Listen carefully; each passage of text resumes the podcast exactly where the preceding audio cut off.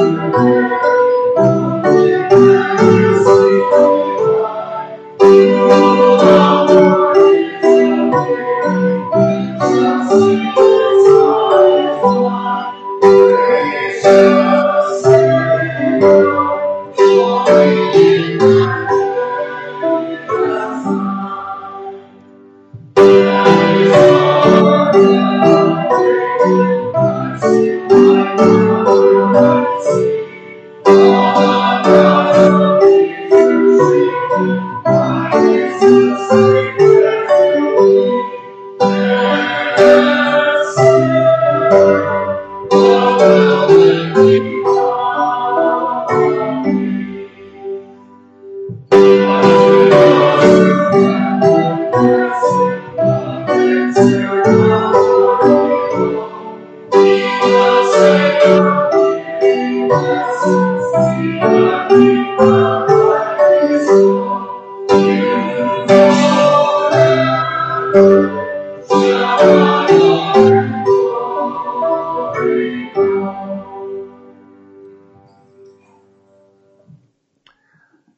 number 383, Oh for a Thousand Tongues. This will be our last song of the song service. Sing all five verses of number 383.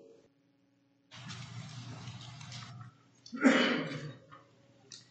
you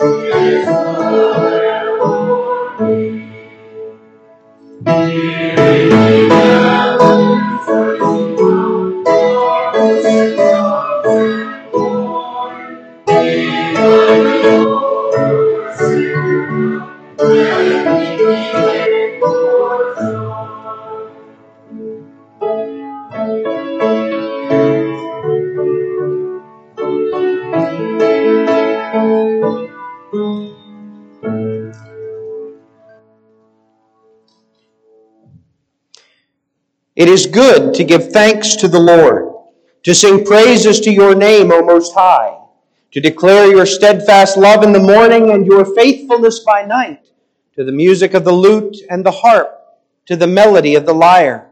For you, O Lord, have made me glad by your work. At the works of your hands I sing for joy. Thus does the Lord call us, gather us together in worship. Let us heed his call, first of all, by seeking his blessing upon this time of worship.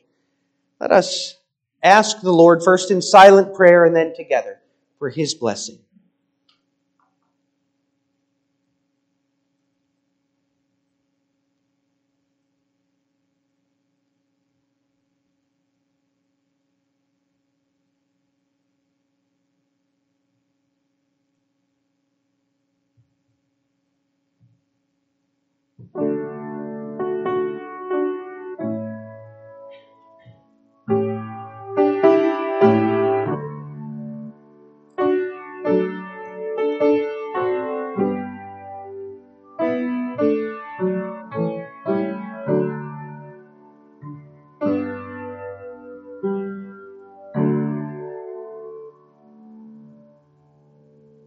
Father, we thank you that you have gathered us once more in this place. You know the hearts, you know the circumstances of each one whom you gathered here. Provide precisely what we need, that we might be refreshed in our worship, and that you might receive all the glory of the worship that we bring. This we pray in Jesus' name. Amen. Let's stand together. Beloved, our help is in the name of the Lord, the maker of heaven and earth. Hear now his greeting. Grace, mercy, and peace from God our Father and from Christ Jesus our Lord. Amen. Let us sing praise together to him from number 311. We praise thee, O God.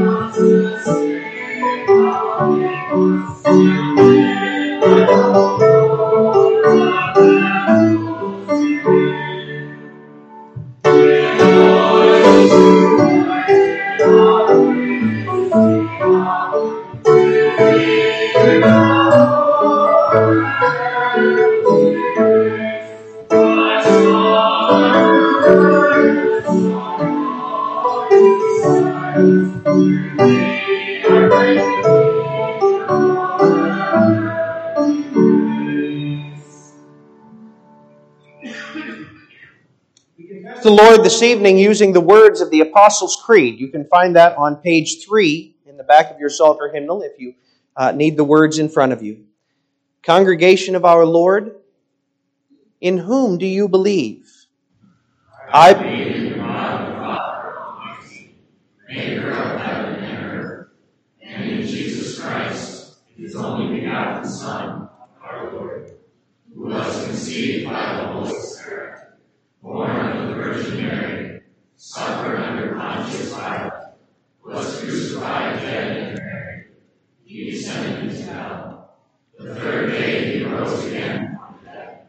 He ascended into heaven and sitteth at the right hand of God, Father Almighty. From thence he shall come to judge the living and the dead.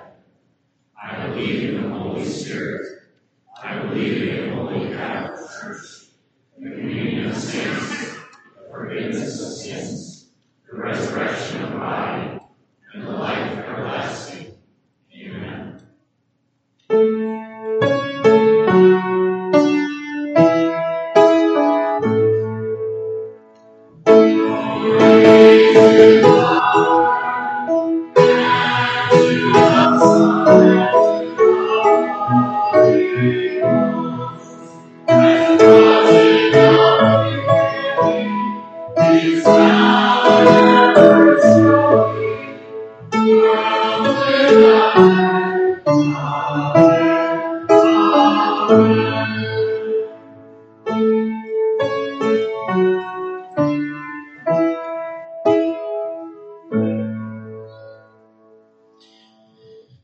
Our psalm reading this evening is Psalm 86, one of David's psalms, which itself is noteworthy. In this part of the Psalter, um, unlike the earlier parts of the Psalter, uh, Psalms of David aren't the predominant Psalms. However, here we have this beautiful Psalm of David in which, in circumstances he doesn't describe, he calls out for the Lord's help. You'll notice that there's three sections to this psalm. First, a plea for God to hear him, to take heed to his prayer. And then after that, a confession of who God is, that he is the sovereign one, that he is the great one, that he is almighty. And then finally, in the last four verses, he concretely pleads for deliverance. And this whole psalm seeks that which Christ came to accomplish. Isn't that amazing?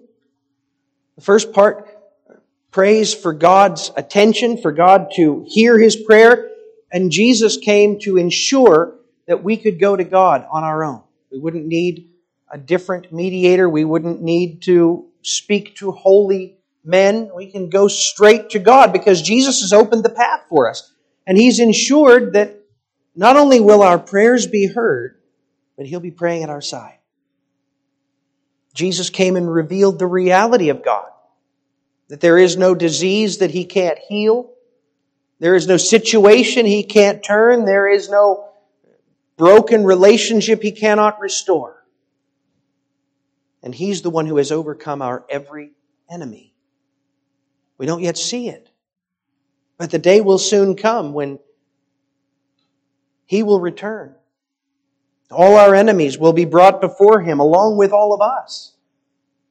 And those who have sought him, those who have trusted in him, Christ will raise up, usher them into the glory of God's presence, and those who have stood as his enemies and ours, these he will all bring to an end. Isn't that amazing? That Jesus fulfilled every word of this prayer. Incline your ear, O Lord, and answer me, for I am poor and needy. Preserve my life, for I am godly. Save your servant who trusts in you. You are my God. Be gracious to me, O Lord, for to you do I cry all the day. Gladden the soul of your servant, for to you, O Lord, do I lift up my soul. For you, O Lord, are good and forgiving abounding in steadfast love to all who call upon you. Give ear, O Lord, to my prayer. Listen to my plea for grace. In the day of my trouble I call upon you, for you answer me. There is none like you among the gods, O Lord, nor are there any works like yours. All the nations you have made shall come and worship before you, O Lord, and shall glorify your name, for you are great and do wondrous things. You alone are God. Teach me your way, O Lord, that I may walk in your truth. Unite my heart to fear your name. I give thanks to you, O Lord my God, with my whole heart, and I will glorify your name forever. For great is your steadfast love toward me. You have delivered my soul from the depths of Sheol.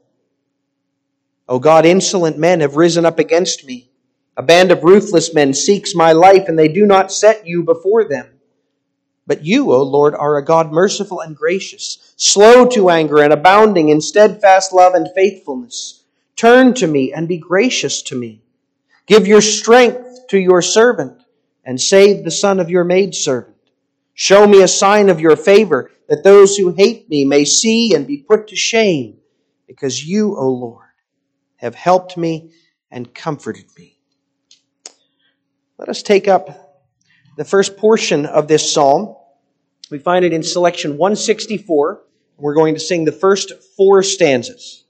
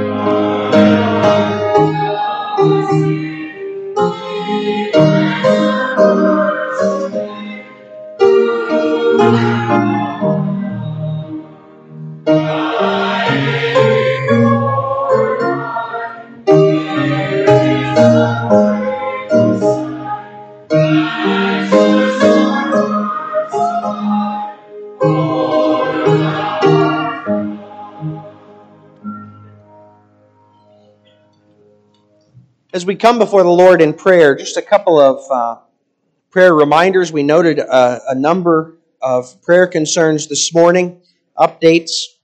Um, also, John Timmerman's grandson Barrett, he had a kind of a rough week last week, um, so please pray for continued healing for that little man.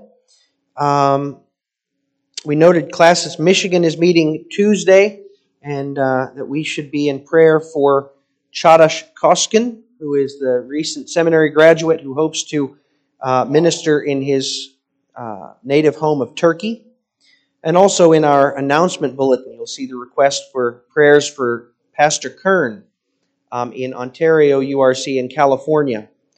Um, and then, more broadly, in our land, um, we have noted in recent weeks the um, Supreme Court case uh, regarding abortion. Uh, there's word that perhaps a decision could be rendered and released uh, as early as tomorrow.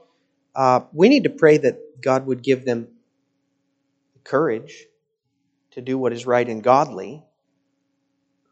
But also, we need to recognize that that, well, regardless of the outcome, that that could deepen the division and the divide in our land. That's not a that's not an issue of violence. There's potential for that to be sure, and that's terrible. But that's an issue of spiritual warfare. Um, abortion isn't just a matter about which we should virtue signal. It's, it's a barometer issue that reveals where the heart of our people are. We're not willing to protect the most defenseless within our nation. That says something deeply ugly about where our priorities are, right? So we need to pray for the soul of our nation and pray that God would work powerfully in the hearts of our people. So let's pray.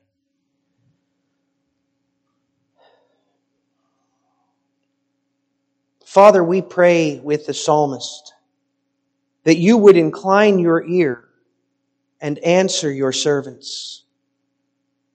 For like David, we are poor and needy, unable to meet our own needs, unable even fully to understand the depth and the breadth and the nuance of the need that afflicts us. You are good and holy and altogether righteous. But we, your servants, are weak. Though you have claimed us as your own and have cleansed us in the blood of Christ, yet we find ourselves far too often returning to the sin that once enslaved us. And yet you love us, and you receive us, and you forgive us anew. We stand in awe of your mercy. We stand in awe of the fact that we can come before you in prayer knowing without any doubt that you hear us, that you care, that you will heed our words. Father, we thank you. And we pray that you would deepen the faith of each one here. And that you would cause us to renew our desire and our intention to live before you a life of faith and of love. Grateful that you would hear and heed the likes of us. Grateful that you would choose us, though there is nothing in us to commend ourselves to you. And Lord, we pray that you would renew our resolve to do all that we do our work, our recreation, our interaction with those around us.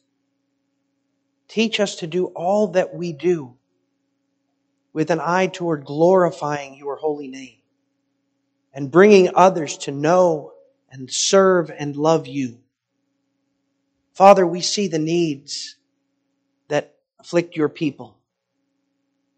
Needs for healing from physical ailments. Needs for strength in the face of spiritual warfare. Needs for comfort in the midst of their grieving. Needs for hope and confidence in the face of situations that we cannot fix. And in you, we find the answer to all of it.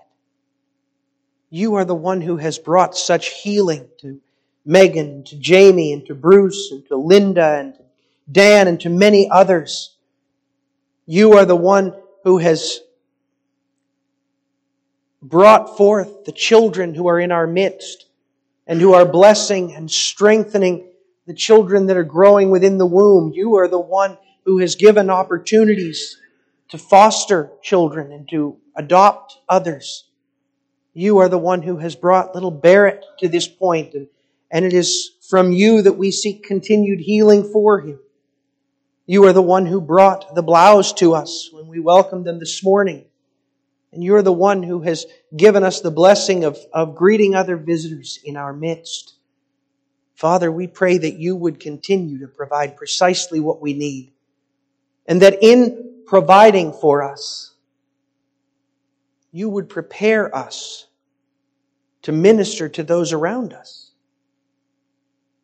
To minister to our neighbors, to our friends, to our children, to our parents, to our co-workers, to our neighbor who doesn't know you and also the neighbor who knows you and is, is in need of encouragement. Father, we pray that you would provide for each one of us what we need, that we might testify to those around us to where our hope is. We pray for the preparations for vacation Bible school, that you would allow that to be an opportunity for our children to grow in the faith, but also for our neighbors, for their children to learn who you are and what you are like and what you have done and how trustworthy you are. We pray, Father, for those who are preparing for marriage, those who have entered into important relationships. We pray that you would bless those relationships and that you, in your good time, in your good way, would develop new families with Christ at their center, such that the world looking upon the marriages in our midst might see the selfless love of Christ and the self-sacrificial love of the church for Christ and might see children being raised up not with permissiveness nor with abuse, but with the tender shepherding that looks to you to make our parenting effective. Father, we pray for the work of your church throughout this region and throughout this nation and throughout this world. Father, we pray for the work in Ontario, California, and for the labors of Brother Kern and, and soon of Brother Ventura. We pray that you would make that ministry to be effective in reaching out to the sizable Spanish speaking uh, neighborhood there. We pray that you would allow your gospel to go forth with power, transforming the hearts of many and drawing them near to you and and making them to be disciples.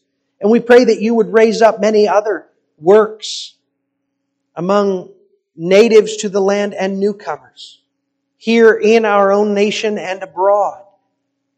That the gospel might go forth with power, that your people might shine forth the light that you have given to us in Christ. And Lord, we pray that you would make us each one to recognize our missionary task seeking and praying for opportunities to speak to our neighbors about the hope that we've been given. Receiving from you the courage that we need to tell others what you have done and what you are like. And Lord, when we're tempted to stray in the ways of the world, remind us of the emptiness of that way of life, the emptiness of the sins which once held us captive and draw us back into the light of your life, of your, your kingdom. Father, we pray for this nation. There is so much darkness in our society. So many live just for the thrill of the moment, finding their identity in the pleasures of the flesh or in the work that occupies their hands or in the power that they seek to amass. But there is no hope in those things. We see the ugliness of that in this tragic, wicked sin of abortion that has taken over our, our nation for the last nearly 40 years. More than 40 years. Father, we grieve that so many in our generation have been killed before they ever had a chance to live beyond the womb. And We grieve even more that the hearts of our nation have been so hardened. Father, we know that there is forgiveness for that sin and for all sins, but forgiveness that comes only through faith in Christ, accompanied by repentance as its fruit. Father, we pray that you would bring about that faith in the hearts of many who are still in their misery, who are seeking any escape from the cry of their conscience. Make your people to be bold in denouncing sins such as this, but also bold in showing forth your love and your mercy. Make us to be willing to walk that path of repentance, that path of life with those who would turn from that sin and all sins. And make us to be compassionate, not looking down on those who would repent of their sin, but embracing them as those who are being brought into the kingdom and who need the love of Christ just as we do.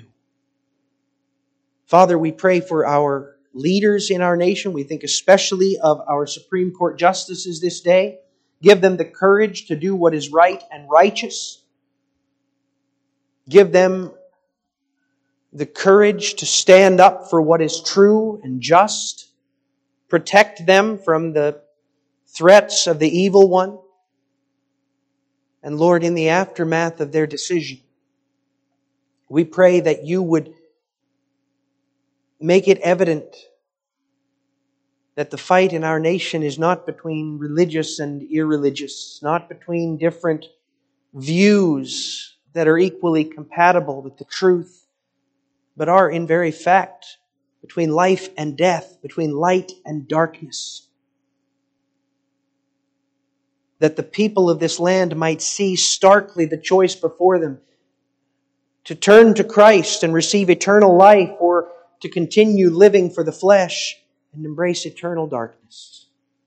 And make your church with compassion, but with passion to proclaim that truth and to urge them to turn to life. And now, Father, we pray that you would bless the word that is before us this evening, that through it we might learn of our calling to seek your help, to seek your truth, to seek your blessing and that we might be reassured, given confidence that all who seek your help will indeed find. Now we ask all of this, along with the forgiveness of our sins, in the name of Christ, our Savior and our King. Amen. Well, as we prepare to look to, God, to God's Word together, uh, let's sing the remainder of Psalm 86. Uh, we'll sing stanzas 5, 6, and 7 of 164.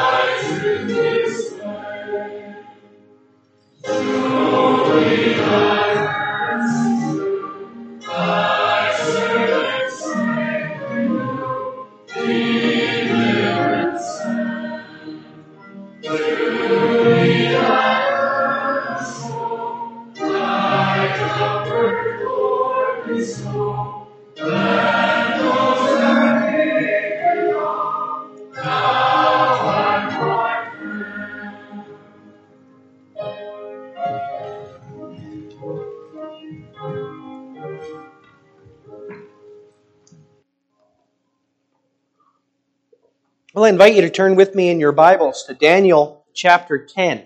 Daniel chapter 10. Now, as we've been looking through the book of Daniel, we saw that in the first half, we really saw a history of Daniel during his time in the Babylonian and then the Medo Persian empires. We saw his interaction with the people around him and, and that of his friends, uh, living as powerful witnesses of the true King of Kings. And then in this second half, starting in chapter 7, we saw two of the visions given to Daniel himself and their interpretations, and then um, how Daniel prayed.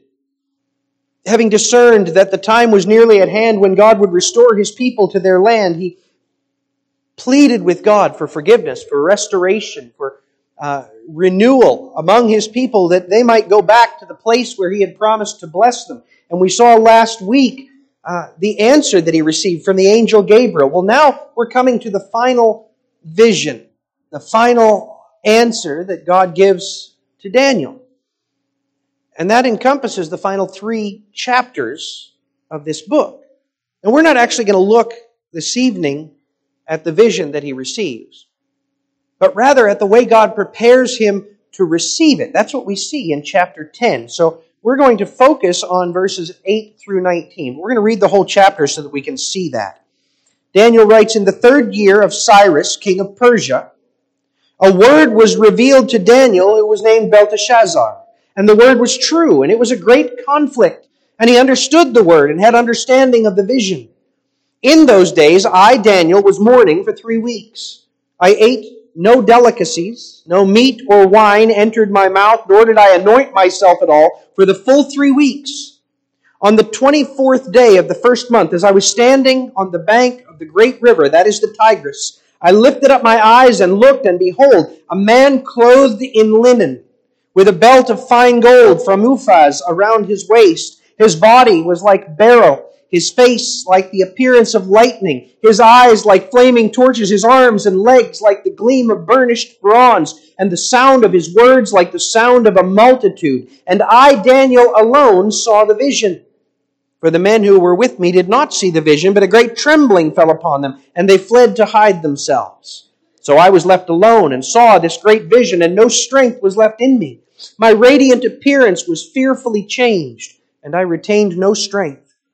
Then I heard the sound of his words, and as I heard the sound of his words, I fell on my face in deep sleep with my face to the ground.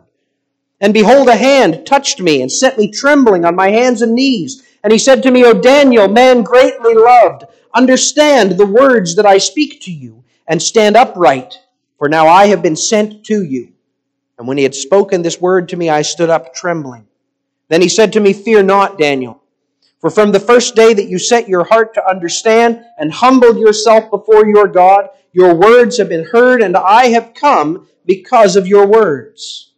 The prince of the kingdom of Persia withstood me 21 days, but Michael, one of the chief princes, came to help me, for I was left there with the kings of Persia, and came to make you understand what is to happen to your people in the latter days.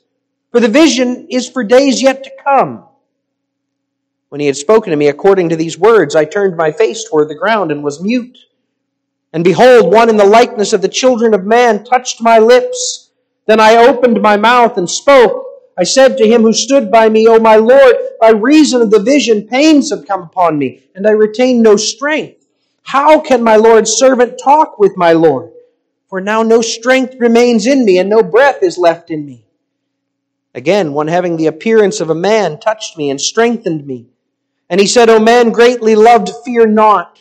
Peace be with you. Be strong and of good courage. And as he spoke to me, I was strengthened and said, Let my Lord speak, for you have strengthened me. Then he said, Do you know why I have come to you? But now I will return to fight against the prince of Persia. And when I go out, behold, the prince of Greece will come. But I will tell you what is inscribed in the book of truth. There is none who contends by my side except against these except Michael, your prince. And then he begins to go into the explanation and to the vision that Daniel is to see. Amen. Beloved in our Lord Jesus Christ, as I said before, we've spent several months now considering the book of Daniel, taking from it lessons about how God's people are to live in the midst of kingdoms of men, kingdoms of ungodly powers, as servants of the true God. We've beheld the messages God has sent through Daniel about his, his interaction with and his sovereignty over those kingdoms of men. And we saw how Daniel, in bringing those messages, in living that powerful life, Daniel and his friends stood up to the most powerful kings, the most powerful rulers of the world in terms of men risking their lives to reveal the glory and the power of God, being willing even to sleep with fierce lions rather than to give God's honor to mere men. This Daniel, let there be no doubt, this Daniel was a man of power and of courage. He was a godly man, a wise man who cherished holiness and who delighted to glorify God. Never would we describe this man as weak. But then we come to this final segment in Daniel's book. This final vision that reveals what God is doing and how He is doing it and how He will prosper His people in the midst of an ungodly age. And confronted with that vision and its messenger, Daniel melts. The vision leaves him powerless. He shows himself to be utterly incapable of even receiving the word of the Lord. Now, there is much in these final chapters of Daniel that we could study and consider. But as we prepare to conclude our consideration of Daniel's book, we're going to focus on the heart of what God would teach us here, and that involves two lessons. The second, at which we will look next time, Lord willing, is a glorious message, a message of triumph, a message of victory given to God's people, not accomplished by them. But the first, which we consider today, in its form at least, is not a message of glory and triumph. In fact, in light of the image we have of Daniel's bold faith, it's sort of a shocking message. Because it reminds us that even Daniel, for all of his boldness, for all of his wisdom, for all of his courage, even Daniel is merely a man, is weak as a man before the face of God. And so as we look at the message of Daniel 7, we see how a faithful Israelite requires Christ's touch even to receive divine insight. A faithful Israelite requires Christ's touch to receive divine insight. That's our theme. But as we begin exploring that theme, we need to be clear that in a big way, this vision was unlike any other that Daniel had encountered. At the start, Daniel received the task of interpreting other people's visions. Later, Daniel himself saw visions. First, the, the dream vision of the four beasts, then a dream vision of two beasts, both of them concluding with Daniel being told the meaning of the vision. And then he heard from the angel Gabriel. Powerful message. Now, those were all amazing experiences. But this vision is different because of its messenger. Now, there is some controversy over exactly who this messenger is. But I would suggest to you, both from the description that is given to him, or given of him, and the response of Daniel to this messenger that he is utterly unique. Daniel's been fasting. He's been practicing self-denial.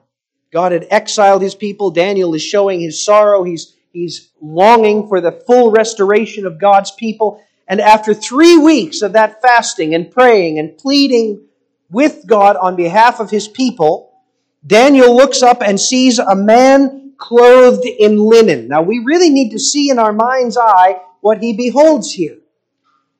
He sees this man wearing linen. Linen is the same cloth that they made the, the garments for the priests out of.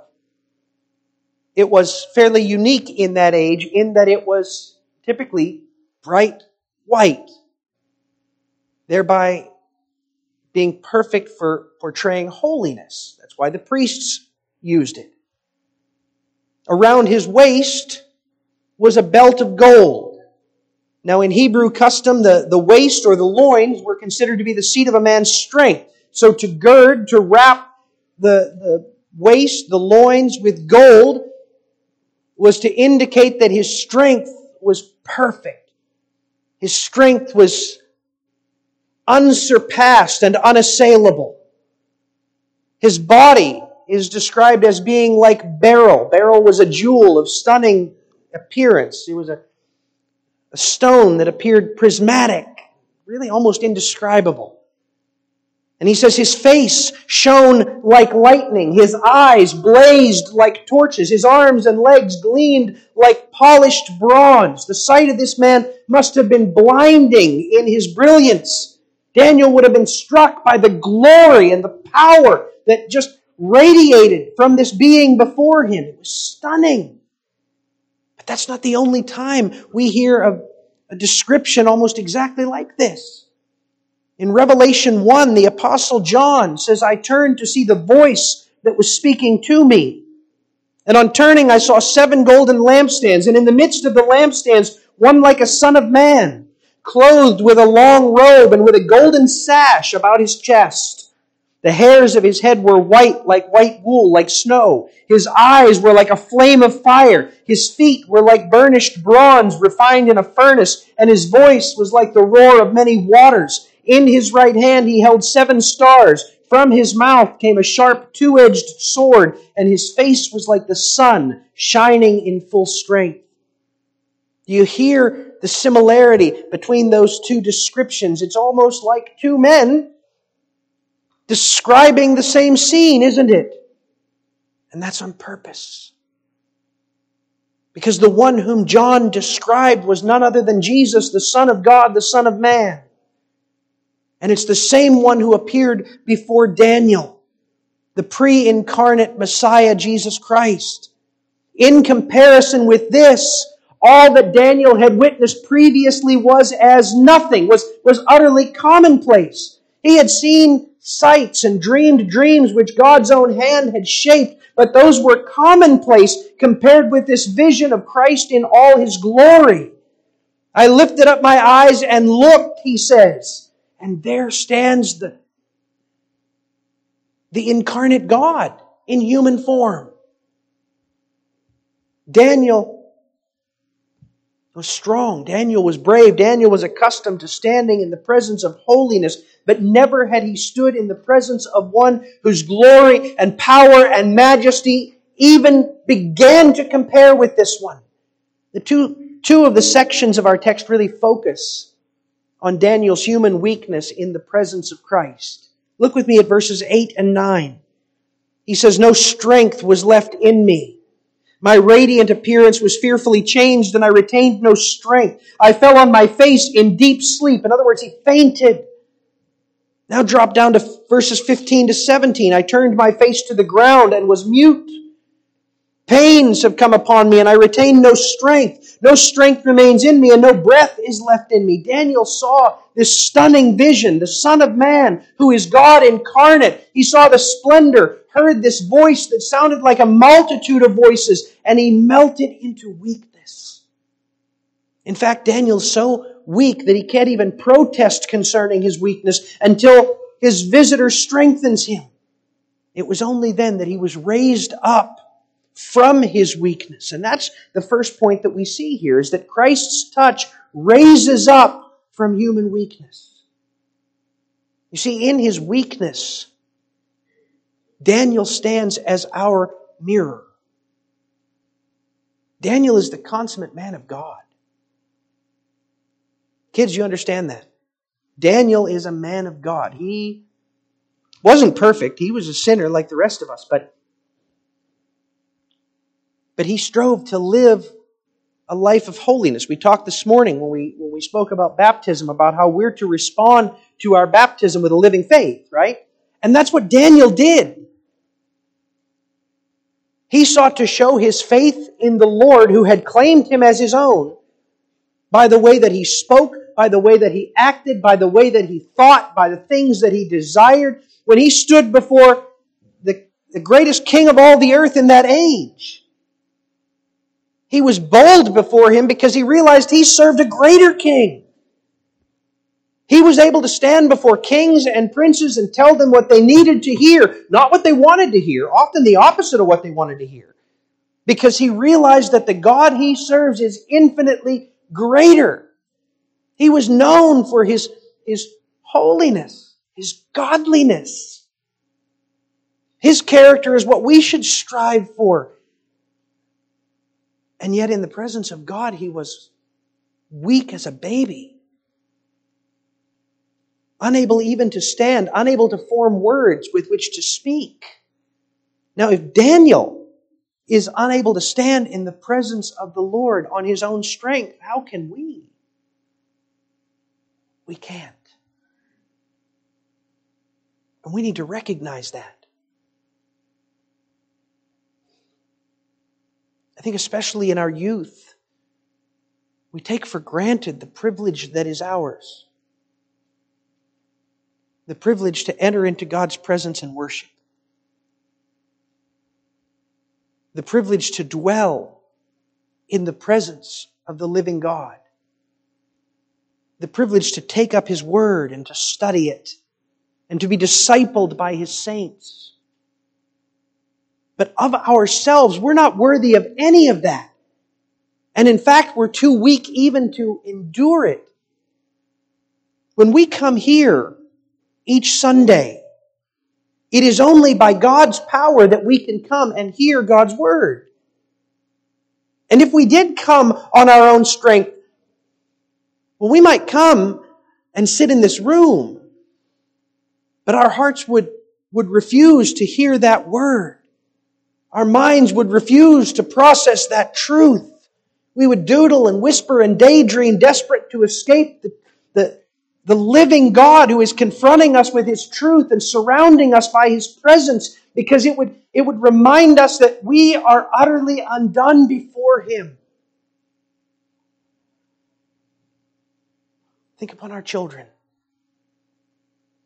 brought to Him in weakness at their baptism. How sweet and small and precious these little ones are. They know nothing. They understand nothing of what is happening to them. They lack the ability to grasp the truth of that which is signified through the sacrament placed upon them. But folks, that same thing is true of every one of us. We are too weak to grasp it. We are too small to endure it. Left to our strength, we would melt with Daniel unable to comprehend, unable to face the reality of, of, the glory of the one who has called us. But Daniel's raised up, empowered with a touch. A touch that is not mild and unassuming. It doesn't come with a gentle whisper that's hard to discern. It doesn't merely strengthen Daniel a bit and allow him to do the, then his part. No, the touch which raises Daniel up from human weakness is a touch which arrives with divine authority, which is the second thing that we see here. Consider the sequence of events Daniel describes. He sees the Lord, yet his friends, they see nothing. That itself is telling, isn't it? We live in a culture where there are multitudes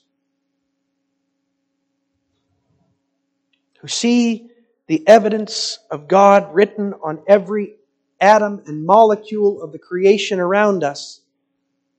They don't see it. They don't perceive it.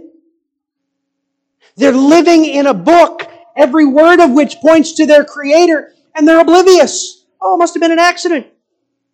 Huh. And so they flee. They flee from church. They flee from the Bible. They flee from any solid, unchanging moral truth. Why? Because they don't want to recognize the reality that surrounds them. They don't want to acknowledge the reality that they're too weak to comprehend. Certainly too weak to stand before. Daniel's too weak too. Falls to his face, faints. But then the Lord reaches out a hand to touch him and that touch restores Daniel to awareness. He rises from the ground, gets to his hands and knees, a posture of penance, of worship. And with that touch comes a command. Understand the words that I speak to you. Stand before me, for I have been sent to you. And Daniel, knees shaking, obeys. But then the Lord speaks to Daniel, and as he speaks, his weakness returns. Again, Daniel has to be touched, this time on the lips empowering him to speak, empowering him to confess his weakness. Lord, I can't stand on my own. I can't do what you call me to do. I can't respond the way you want me to respond. So again, he is touched. Strength is imparted. And with the strengthening comes the command, be not afraid, but have peace. Be strong, take courage, and immediately the command is fulfilled in Daniel. He receives the strength and peace that is commanded of him. He is granted what he needs by the power of the Lord. And so Daniel is able to respond, Speak, Lord, for your servant you have strengthened. You see, Daniel was utterly incapable on his own to receive the revelation that the Lord brought to him. It is quite the revelation that Daniel's about to receive. Uh, Lord willing, next time, not next week, but two weeks from now, we'll see that this vision is, is lengthy and detailed and filled with curious things. But it's not the length or the complexity of the vision for which Daniel needs God's strength. He needs God's strength because this is the Word of God. And sinful man is incapable of receiving the Word of God. It leaves him utterly undone. It leaves him crying out with Isaiah when he found himself in the throne room of God. I am a man of unclean lips, and I live in the midst of a man uh, of, of a people of unclean lips. And my eyes have seen the glory of the Lord. Woe is me. We come here each week. Why? We come because it's expected of us. The elders have called us, sure, but more than that. We come to sing songs of praise, offer up prayer together, sure, but it's more than that. We come to fellowship with God's people. Well, that's delightful, but it's more than that. Folks, we come here, we gather here each Lord's Day to hear the voice of the Lord. How shall they believe in the one whom they have not heard? And how shall they hear unless he is preached? The word of the Lord remains forever, and this word is the good news that was preached to you says 1 Peter 1. When the word is preached rightly, the preaching comes to us as the word of Christ. It's not a lecture. It's not a set of opinions. It's not a pep talk. It is God's word. And it is to be received as such, instructing us, challenging us, changing us. Yet it cannot if we cannot receive that word. And so just as with Daniel, God does with all who are greatly loved by him. He touches us. By means of His Spirit, He touches us with divine authority and He commands, stand up and fear not. Understand what has been revealed to you. Do not fear, but have peace and be courageous. The Lord commands Daniel and then with the command, He enables Daniel to obey and He does the same thing to us.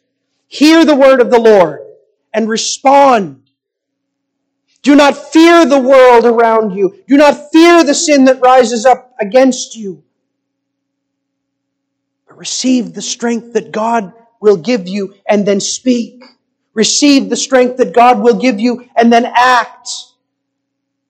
It's not by our power, it's not by our conviction, it's by the divinely authoritative, authoritative the divinely powerful touch of Christ. And we're called to believe it. We're called to believe that when He commands us, He will empower us. We're called to believe that when He speaks to us, He will then enable us to understand and to apply and to go forth in the power of that word to serve. In the power of us, we, we can't, we won't. Right? In the power of us as individuals, as stubborn as some of us are, we can't do it. We won't do it. But if God is empowering us, if Christ is touching us with his divine authority, he will enable us to understand his word and then to go forth in the power of his touch. And not just us, not just me. We talked this morning of that promise that he gives to all who are in his covenant. I will be your God and the God of your children after you. The promises to you and to your children and to all those who are far off whom the Lord our God will call. To all of those to whom comes the promise, God draws them near.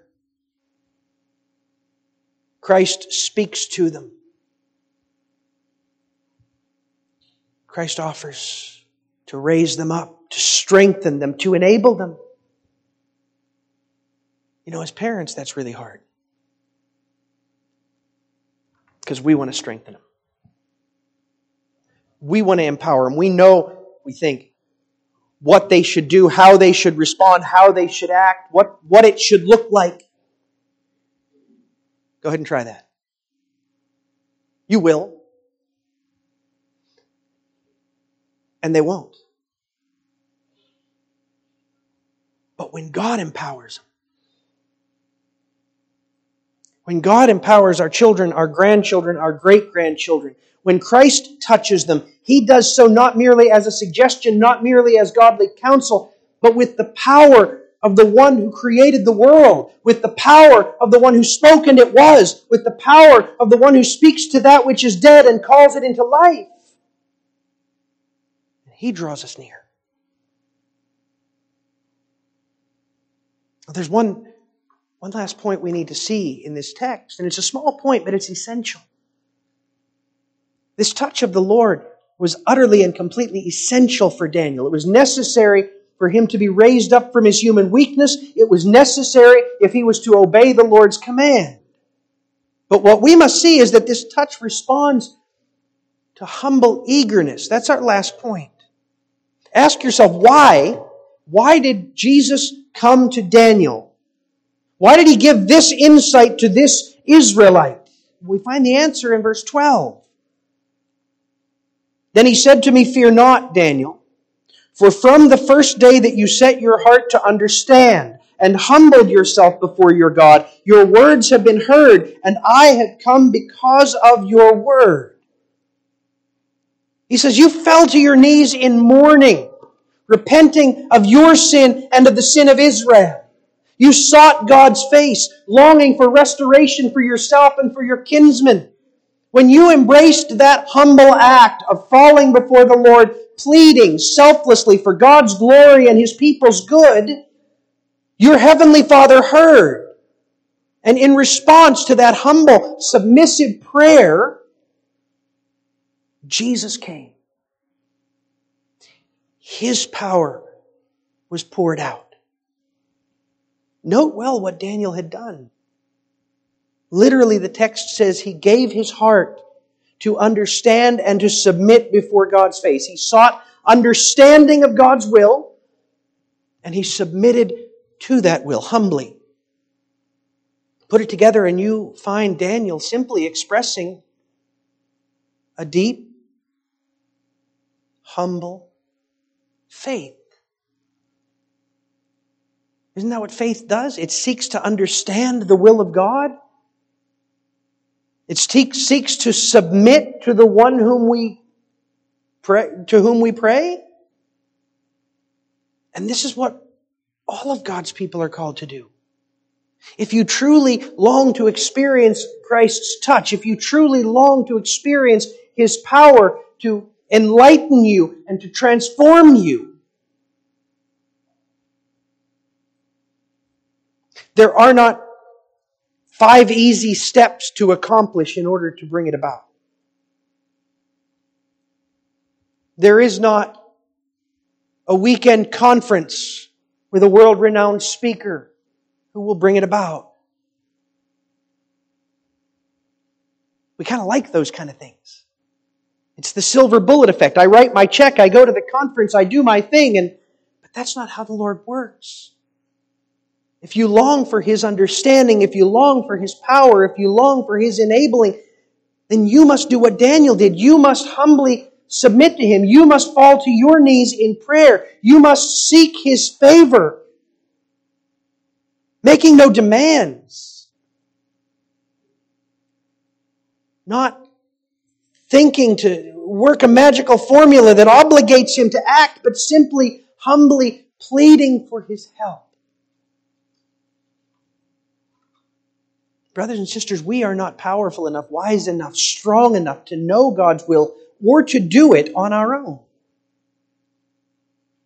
Were we faced with the vision that Daniel confronted, we couldn't match even his strength or bravery. And yet, Daniel recorded his experience to enlighten us.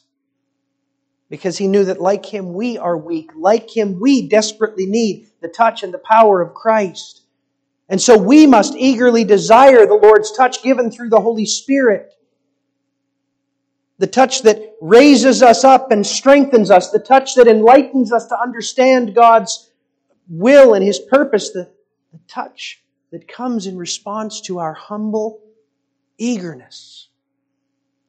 We must plead in prayer daily that God would enlighten and empower us for the smallest task as well as the great ones we must humbly plea and pray for God's touch upon those in our midst who are struggling, who are far too weak to face those crises.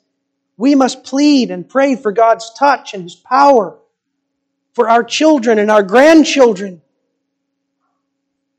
Knowing that we, we can't lead them to do, we can't force them to, but God can empower and draw. And if we humbly, persistently plead for His help, Christ will come. His power will be applied. By divine authority, He will enable. And through us, weak though we are, God's work will be done.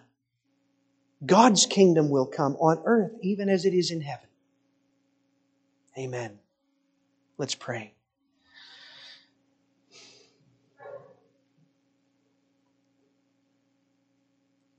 Father, we are weak.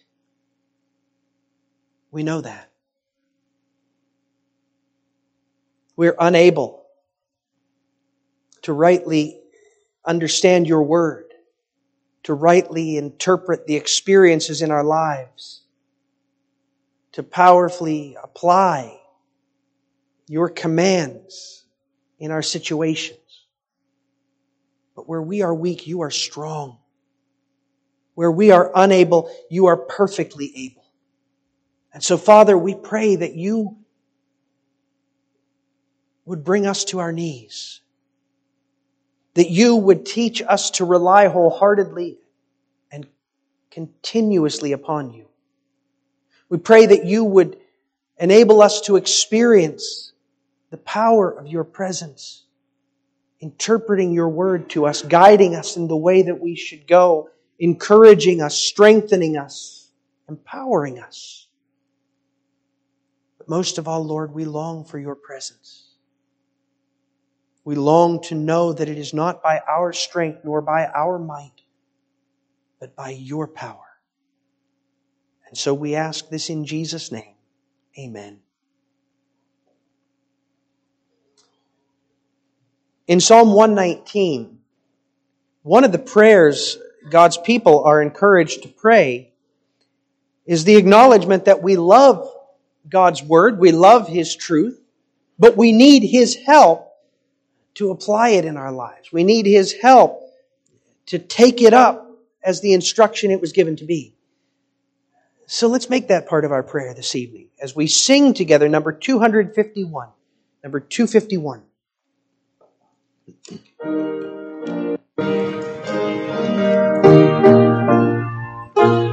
Our